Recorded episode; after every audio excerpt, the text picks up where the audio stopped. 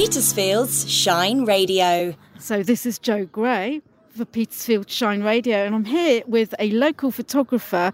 I was going to say it's the face behind the lens, but it's a lens and equipment because you're from the Big Ladder Photography. What's your name? Chris Gorman. Chris, it's a pleasure to meet you because I've been admiring your amazing photos for so long now. Thank you very much. That's very kind. Obviously, Petersfield is a fantastic area, the South Downs. It's rewarded me with uh, many, many stunning landscapes and all manner of the weather that we get here is very. Um, we live in a kind of microclimate in Petersfield, as many people will know. It gets um, uh, snow when other areas don't get snow, and particularly misty conditions uh, in um, in and around Petersfield. Just lends this area to incredible scenes. And I've seen you go obviously wider afield, loads of pictures all around the country, really, of all sorts of things going on. It looks fantastic what you get to say capture with your would I call it a camera or a drone? Drone, drone. It's a drone. Absolutely. Yeah, I've been a photographer all my life, but um, which is a long time now. It's actually um, 30 years at least. But uh, about five years ago, or so six years ago, I decided to almost entirely go into drone photography because of the drone technology has really come on in the last few years, and it's enabled me to show the world. We've all seen the world from the ground, and um, uh, but we've most people, unless you're in planes and what have you, you never see the, the the world from the air, and you can just be so much more creative with a drone. I think than you actually can. Well, I'm sure there are people that would disagree, but um, uh, you can be more creative with a drone than you can with a land-based camera because you can only go. It's, it's only as tall as you are. Um, and we're we're at the, the, the, pond today, not the lake, the pond. I call it the lake. No, a drone uh, is fantastic because it can go out over water. And obviously, I unfortunately haven't mastered the art of walking on water yet.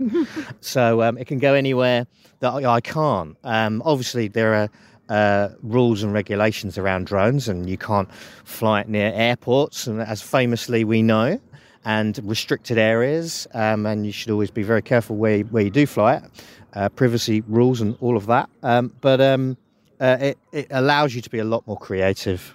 And you mentioned about how technologies come on. The actual quality of your photos are amazing. Obviously, not just because of the tech, it's obviously because of your amazing skill as well.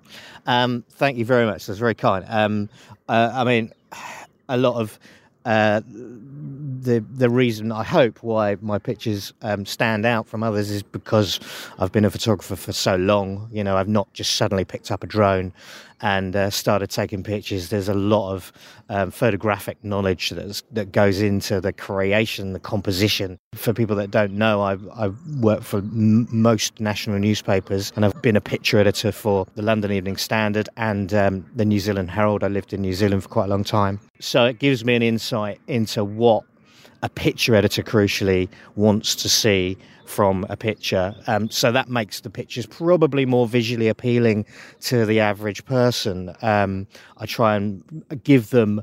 I, I, try. Most of my pictures have some kind of what, what I call a news hook to them. Um, and that might be quite a subtle news hook, but it is there. Obviously, a lot of them are based on weather, so I'll go out when there's a major weather event. That could be flooding, that could be um, uh, that could be uh, frost and snow and mist. And uh, as we know, the British are obsessed by the weather, and so that therefore it makes um, makes good news images. And I particularly love the the photos or photos, images um, from our very own outdoor local pool. Uh, yeah, the, the, the, pool is, uh, is as, as, we were saying earlier in our conversation before this, uh, I believe the pool is actually the, a jewel in Petersfield's crown. It re- it's a beautiful pool, and it's and I think it's um, it's also not not known by enough people in the area. Obviously, with the summer we've had last year, which was too hot in many ways for most people, it was a complete retreat to go to that pool. Um, and it's it's, a, it's, it is a fantastic facility. Um, so it, yeah, it's been uh, as, as, you probably know um, a lot of uh, pictures that I've done in the last year or so. That's been published in Daily Mail and the Te- Telegraph, I think, and um, the Times have used pictures from there. So it's been a fantastic place for me to go and shoot. Well, as a local resident here, I just want to thank you for sharing your images on the Petersfield Pulse Facebook page because it gives us an opportunity to see your amazing work. Thank you very much. No, it's, well, it's um, it's really good to you know. I do feel that, and I'm sure everyone else feels this, that social media is um, not the most positive place in the world at times. And um, I hope that my pictures, obviously, hopefully, beautiful to look at, and take people's minds off some of the some of the negativity that you do get on social media.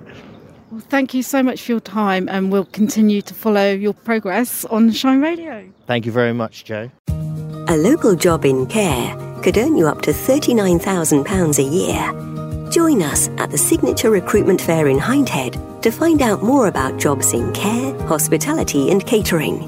We'll be at Signature at Moorlands on Friday the 10th and Saturday the 11th of February. Visit us in person or apply online at wakeuptobetter.com. Salary based on a 48 hour week at £16 an hour.